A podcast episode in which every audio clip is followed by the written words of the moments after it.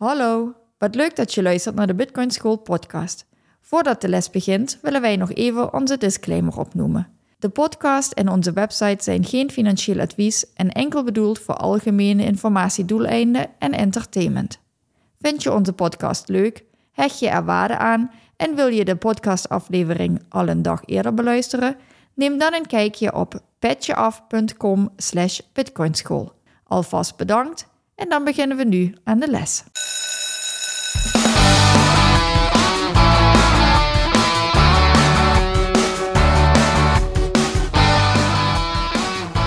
En welkom bij de Bitcoin School podcast. In deze podcast willen we jullie de wereld van Bitcoin dichterbij brengen.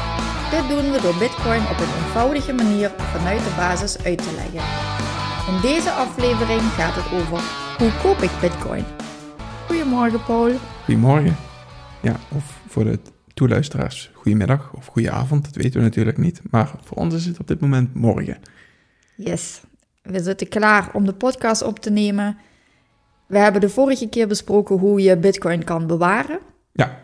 En wat daarbij belangrijk is, wil je daar nog iets aan toevoegen? Ja, we hebben de vorige keer hebben we, eh, had je een vraag gesteld van hoe zit het nou precies met de private keys en met de public keys en dergelijke. En toen zei ik van, nou, ik wil eerst even een uitstapje maken naar de wallet. En ben ik niet meer teruggekomen op de private keys en de public keys. En hoe dat precies zit. En nou, eigenlijk wil ik dat ook in deze podcast nog niet uh, bespreken. Maar um, het belangrijke daar is dat je weet dat je private keys nodig hebt om een transactie te kunnen maken. En dat je public keys nodig hebt om te weten welke adressen voor jou zijn en hoe je je bitcoin kan ontvangen. En dat die in je wallet opgeslagen zijn. Dus die zijn gekoppeld aan je herstelzin. En hoe dat precies zit, hoe dat precies technisch werkt en dergelijke, dat kunnen we een keer een andere podcast over maken. Maar het was wel een vraag die je stelde waar eigenlijk geen direct antwoord op gegeven is, dus die wilde ik wel nog eventjes terugpakken. Ja, in principe kun je het uh, heel even kort door de bocht een beetje vergelijken met een uh, adres. Dus de public key is een soort van IBAN, als je het daarmee wil vergelijken. Ja. En de private key is een soort van, nou ja, pincode Bankpasje met pincode. Bankpasje ja. met pincode, die twee samen. Maar goed, daar gaan we dus een andere keer nog uh, nauwkeuriger op terugkomen. Dus Ja. vandaag uh, de uitleg over bitcoin kopen. Ja, en er was nog één ding, toch nog wat ik er nog tussen wilde zetten, is we hebben vorige keer ook geen specifieke hardware wallet benoemd. Dus we hebben niet benoemd welke hardware wallets er op de markt zijn en dergelijke. En dat komt omdat we willen dat deze podcast nou, over tien jaar nog beluisterd kan worden en tot het dan nog steeds geldig is.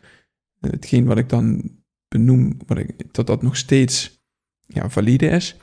En ik weet natuurlijk niet welke hardware wallets er ja, volgend jaar, over vijf jaar, over tien jaar op de markt zijn. En uh, we hebben dat gedaan om gewoon puur het principe van een hardware wallet uit te leggen.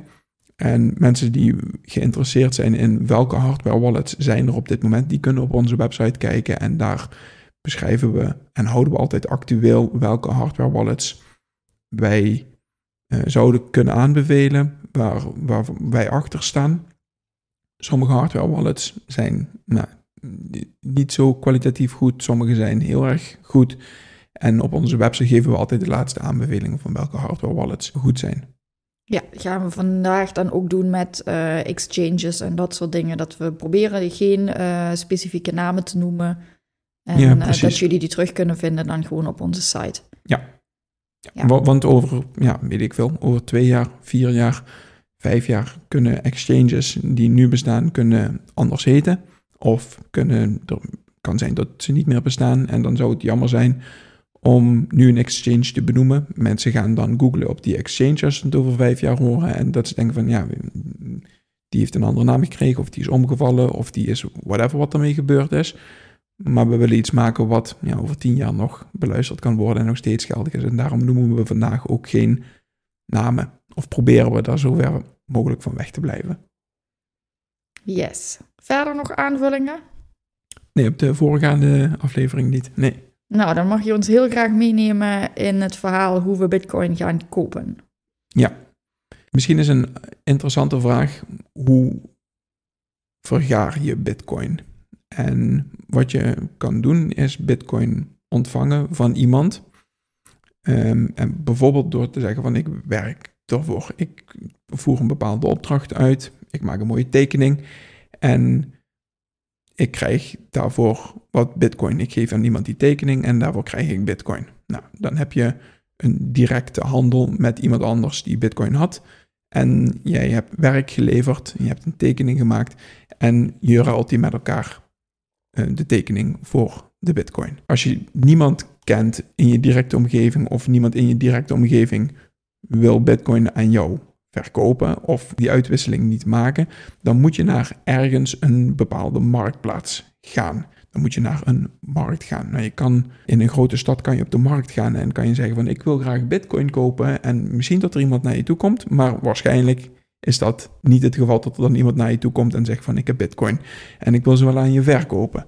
Dus dat is iets wat je online, de meeste mensen online kunnen doen. En daarom zijn er online platformen zijn er gestart um, die mensen bij elkaar brengen en die mensen die bitcoin willen kopen en mensen die bitcoin willen verkopen bij elkaar brengen. Dus eigenlijk heb je toch weer een soort van derde partij in dit mhm. geval nodig. Dus je zou het rechtstreeks kunnen doen. Dat is het mooie aan Bitcoin, wat we ook al hebben uitgelegd. Ik mhm. kan rechtstreeks aan jouw Bitcoin overmaken en andersom zonder derde partij. Ja. Maar ja, daarvoor moeten we wel weten dat we er zijn en dat we daar interesse in hebben. Dat bedoel je niet, toch? Ja, oké. Ja, nee, die partijen die zijn dus op internet te vinden. En daar zijn eigenlijk, als je het zo gaat kijken, zijn er twee categorieën. Zo zou ik het bijna willen noemen. Je hebt de brokers en je hebt de exchanges. En de, de scheidingslijn die wordt steeds vager, die wordt steeds um, onderzichtiger. Want het kan zijn dat uh, een exchange ook brokerfunctionaliteiten overneemt. En wat is nou precies een broker? Een broker is een soort van een tussenpartij waar jij naartoe gaat en zegt van ik wil graag bitcoin kopen. En die broker die doet dat voor jou en die geeft dan aan jou de bitcoin. Dus die neemt jouw geld en die koopt voor jou de bitcoin en die doet dat voor jou. Die koopt voor jou de bitcoin, die maakt dat proces van het kopen van bitcoin, maakt die voor jou makkelijk. Dan hoef je dat zelf niet te doen. Dus jij geeft hem geld en hij geeft jou bitcoin. Klaar. Dat is eigenlijk in wezen wat een broker doet. En dat zit mooi verpakt in een uh, ja, mooie omgeving, op website. Uh, hoe moet ik me dat voorstellen? Ja, precies. Dan ga je naar een website, dan meld je je aan.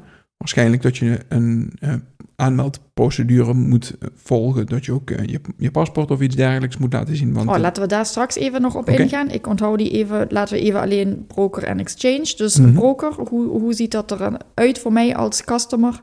Ja, als klant geef je die broker 50 euro. Dus via een ideal betaling of op een andere manier. Hè, die geef je online, geef je die 50 euro. En die geeft aan jou, geeft die dan bitcoin. En je klikt alleen op de knop kopen. En voor de rest hoef je niks te doen. Je ziet hoeveel bitcoin je ongeveer gaat krijgen voor die 50 euro. Dat is altijd ongeveer.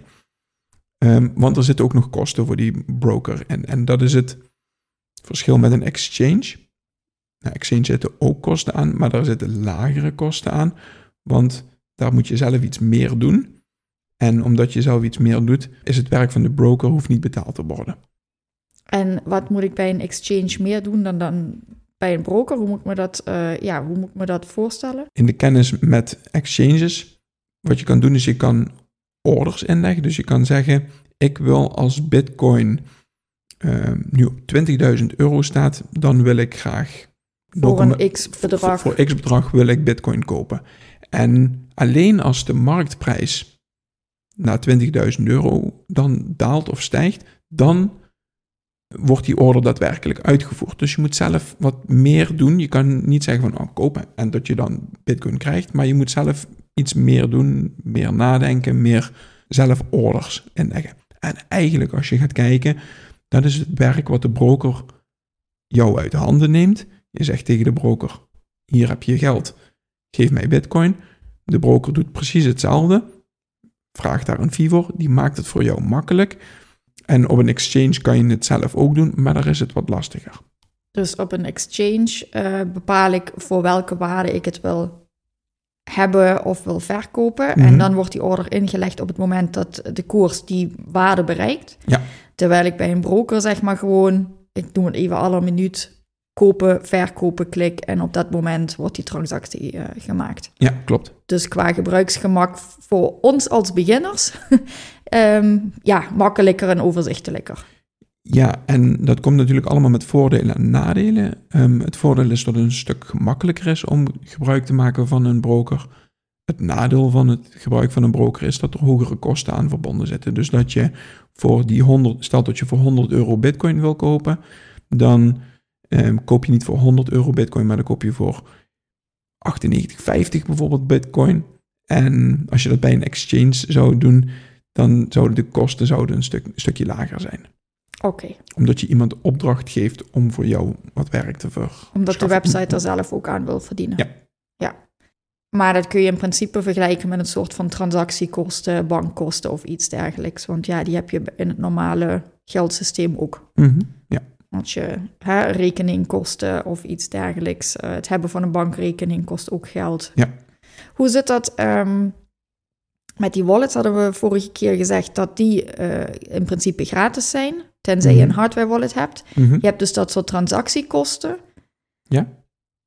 Zijn er verder kosten aan verbonden? Het aanmaken van een account op zo'n website, hoe gaat dat in zijn werk? Dat wilde je net uitleggen. Nou ja, even terug naar transactiekosten, want je zegt net iets interessants. De transactiekosten zijn niet de transactiekosten van het Bitcoin-netwerk zelf, maar dat zijn de kosten die de broker aan jou rekent, maar dat heeft niks met het Bitcoin-netwerk zelf te maken. Het heeft niks met een transactie op het Bitcoin-netwerk te maken. Snap je dat? Dat is het verschil in. Dat is het verschil in, ja, klopt. Oké, ja, ik denk dat ik inmiddels uh, snap wat je bedoelt. Nou is even de vraag, hoe gaan we dit uitleggen aan diegene die jouw privé-uitleg nog niet heeft gehad? Oké. Ehm, eigenlijk is het heel erg makkelijk. Als ik een broker opdracht geef voor mijn 100 euro om daar bitcoin voor te kopen, dan vindt er op het netwerk nog, op het Bitcoin-netwerk, nog geen transactie plaats. Er is nog niet, het Bitcoin-netwerk ziet niet die 100 euro en het wordt niet heen en weer geschoven, die Bitcoins. Dus dat is nog geen transactie. Op het moment dat ik zeg van ik wil um, die Bitcoin daadwerkelijk naar mijn eigen wallet overmaken, dan is het een transactie in het Bitcoin-netwerk. Maar um, het belangrijke is dat dus ik, je kan het beter servicekosten noemen, wat een broker zich rekent. Het zijn geen transactiekosten, maar het zijn servicekosten. Oké, hele goeie. Dus inderdaad, ik betaal de broker daarvoor dat hij voor mij de bitcoin regelt. En dat is een service die die levert. En daar krijgt hij geld voor. En daar krijgt hij geld voor, ja. En dat is meestal een percentage van het bedrag wat jij, waarvoor jij zegt van oké, okay, daarvoor wil ik een bitcoin kopen of verkopen.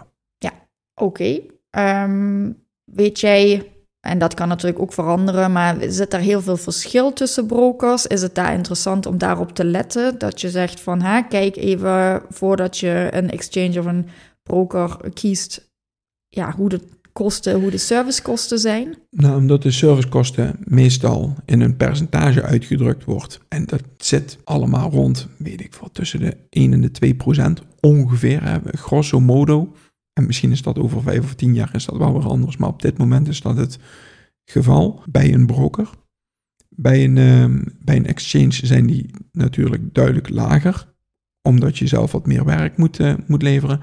En dan is het de vraag van oké, wat past bij jou? Waar kies je voor? Kies je voor gemak? Dat je zegt van oké, ik wil dat het makkelijk is. Ik geef iemand dat geld en ik krijg daarvoor bitcoin. Of ik wil er zelf wat meer moeite in steken en krijgt daarvoor meer bitcoin en moet zelf ook wel iets meer werk leveren.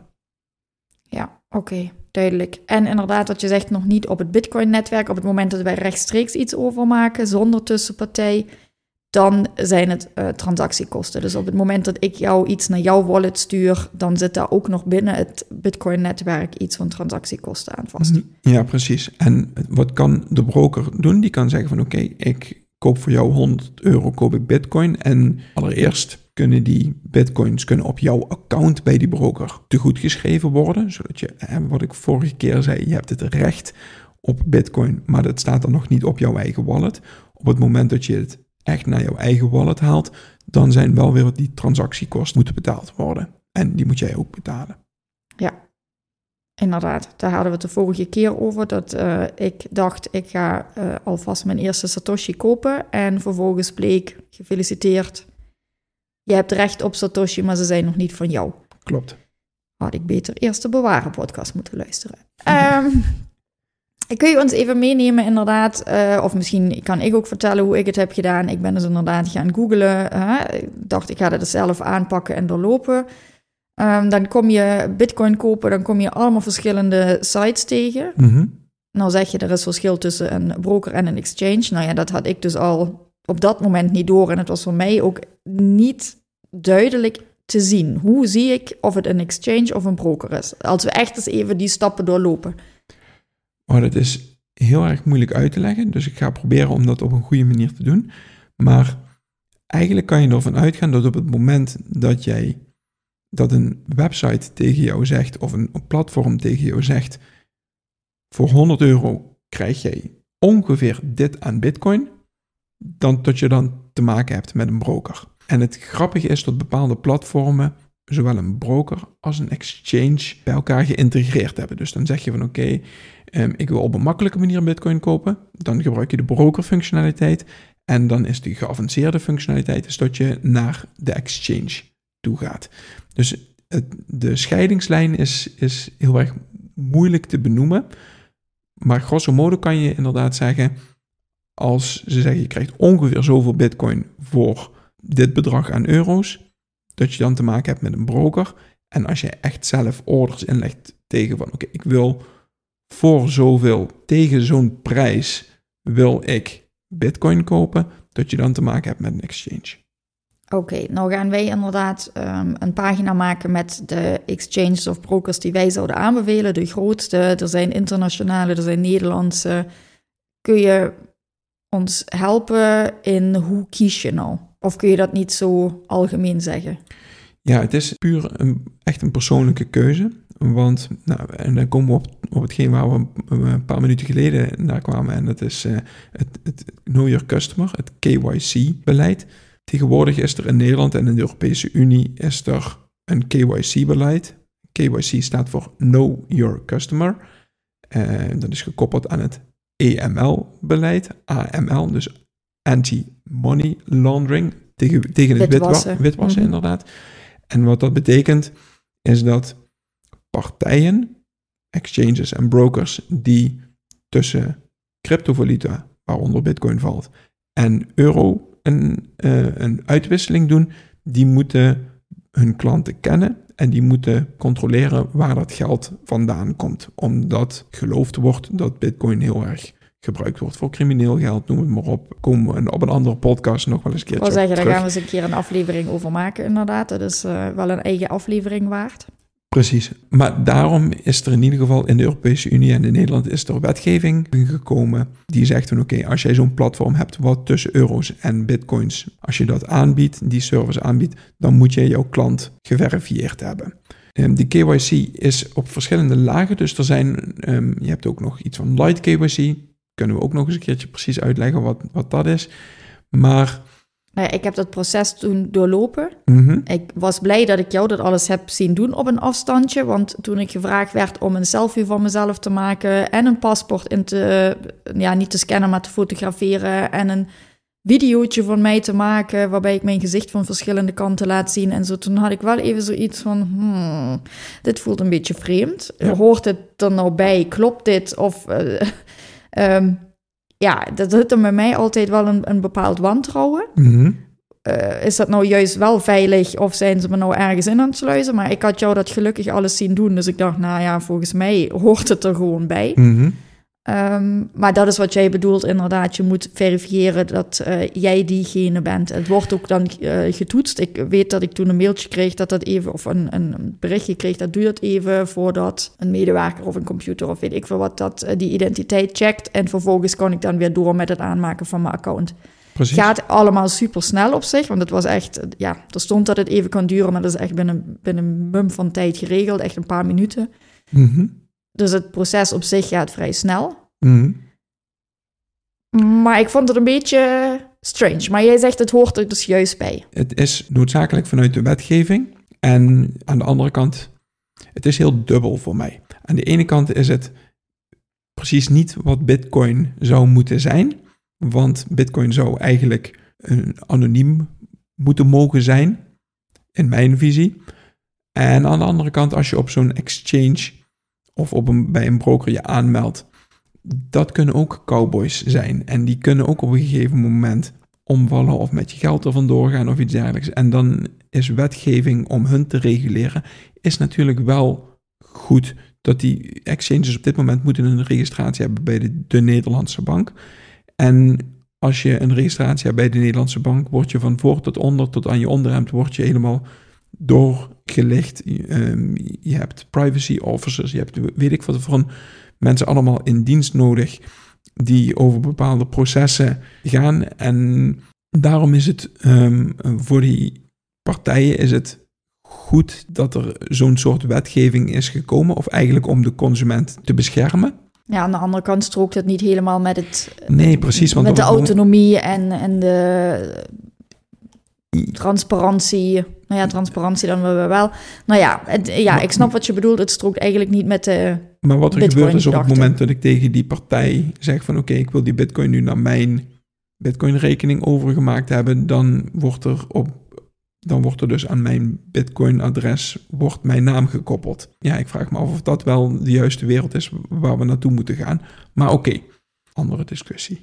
Ja, en wat me dan nu te binnen schiet, is dat we het er ook over hebben gehad in waarom Bitcoin. Dat bijvoorbeeld er landen zijn waar mensen geen identiteitspasje hebben of wat dan ook. Nou ja, mhm. hier zou je er dus, maar goed, dan zit je dus met Europese wetgeving juist wel weer een identificatie moeten doorlopen met een paspoort. Je hebt toch weer iemand nodig ja, nee, om die rekening te kunnen openen. Ja, ja precies. Maar goed, andere, andere discussie misschien. Maar er zijn ook, en dan gaan we misschien iets verder nog erop in, maar er zijn ook mogelijkheden om zonder zo'n KYC-beleid, zonder het Know Your Customer-beleid, om op platformen Bitcoin te kopen. Dat, daar, zijn nu initiatieven komen er van de grond om dat voor elkaar eh, te krijgen. En dan niet eens centraal geregeld, maar ook decentraal geregeld. En dat is nu aan het opkomen. Ja, en de vraag is, dan moet je wel de tegenpartij weer gaan vertrouwen. En het is een soort van dat je weer naar de markt gaat, alleen dan online. En dat het niet bij een centrale partij geregeld is. Die initiatieven zijn nu aan het opkomen. En wellicht is het interessant om uh, een, een deel ook non-KYC bitcoins te hebben. Want als een bitcoin-adres aan jou gekoppeld kan worden, ja, ik weet niet wat voor macht. Ja, dan zitten we weer in de discussie, kan het dan ook geblokkeerd worden of iets dergelijks, precies. Zonder nou namen te noemen, we zetten ze bij ons op de site, maar er mhm. zijn Zwitserse beurzen die natuurlijk buiten de Europese regelgeving vallen, waar je dus zonder die hele paspoorttoestand, verificatie, een wallet kan openen. Ja, die hebben, die hebben een, een light KYC-beleid. En met Light KYC is, ze, zij zeggen van oké, wij weten van welke IBAN-nummer het geld afkomt. En omdat we het IBAN-nummer hebben, hebben we de naam, we hebben de, het adres van de persoon. Dat kunnen wij opvragen, dat kan je blijkbaar opvragen, geen idee. En dat is voor hun voldoende om tot een bepaald bedrag per dag en tot een bepaald bedrag per maand of jaar om die uitwisseling te doen tussen bitcoin en, en, euro. Ja, oké. Duidelijk. Dus dan hebben we het verificatieproces te lopen of het light-proces. ja. En dan komen we op een website terecht en daar kunnen we dan inderdaad een aantal euro inleggen en krijgen dus daarvoor de bitcoin terug. Ja, precies. Dat is eigenlijk uh, bij de broker, heb ik zo ervaren. Inderdaad, je ziet de huidige koers, die verandert uh, zo'n beetje om de seconde, zeg maar. Dus je moet, uh, je moet snel zijn met klikken. Je ziet hem op en af gaan, op en neer gaan. Um, en dan is het inderdaad, vond ik vrij makkelijk om gewoon een bedrag in euro in te toetsen en te zeggen kopen. En dan heb je aan de andere kant de bitcoin ineens, heb je dan, nou ja, lucky wie er bitcoin heeft. Ik had een paar Satoshi. Ja, en dan? Vervolgens komt eigenlijk dan het verhaal met het bewaren. Want dan staat hij dus op de exchange. Of op de, op de broker, op de website, op zeg het platform, maar. Ja. ja. Maar wel grappig dat je nu weet dat jij dus een broker-functionaliteit gebruikt hebt en geen exchange. Dat ja, want ik heb alleen maar op een knopje hoeven duwen met uh, kopen. koop nu. koop nu. Of iets dergelijks stond er, ja precies. En dan moet je dat nog een keer bevestigen. En dan ja, zie je inderdaad in het scherm op je dashboard zie je veranderen eh, je euro tegoed en je bitcoin tegoed. Eh dus dat was dan een brokerfunctie. En dan Ja. gaat het ineens op en neer. Hè? Dus dan, dan, is het, dan, dan, dan zie je 100 euro daar staan. En dan als je er ex, eh, bitcoin van gemaakt hebt, dan zie je dan... Oh, het gaat nu naar 99 of naar 98 of naar 102 of naar 103. Ja, precies. Ja, ja, precies. Dat is heel leuk om te kijken. Ik moet zeggen, ik heb ehm, daarna niet meer echt gekeken. Totdat jij eh, gisteren of eergisteren zei eh, dat ik heel dringend eens moest kijken. Ehm, kon ik het heel goed loslaten. Maar dat is Mhm. natuurlijk ook nog een aflevering waard van hoe eh, ga je daarmee om. Ja. Ik kreeg eh, gisteren een beetje last van het zogenaamde FOMO, Fear of Missing Out. Oeh, daar gaan we een hele mooie aflevering Oeh, over Daar maken. gaan we een extra aflevering over maken, precies. Eh, en ook het stukje, ik weet niet ehm, of het handig is om het nu te bespreken, maar een, een, een koop-verkoopstrategie. Ja, daar zit dat FOMO zit erbij. Ja. Ja, Die, die komt in een, eh, in een hele mooie in een andere aflevering. Helemaal goed, dan doen we dat zo. Eh, ja, goed. In principe heb je dan eh, je broker, je hebt de exchange, je hebt gekocht. Je kan dus op eigenlijk dezelfde manier weer verkopen. Ja, tenzij je natuurlijk naar jouw eigen wallet gehaald hebt, dan moet je nog een extra stap maken. En dan moet je een transactie vanuit jouw wallet moet je doen naar de eh, broker of exchange weer, zodat zij de bitcoin krijgen en zodat jij de euro's krijgt. Maar dat is, dan hebben we al iets meer over de blockchain. Dit is de eerste keer in onze podcast dat we het naam blockchain gebruiken, volgens mij.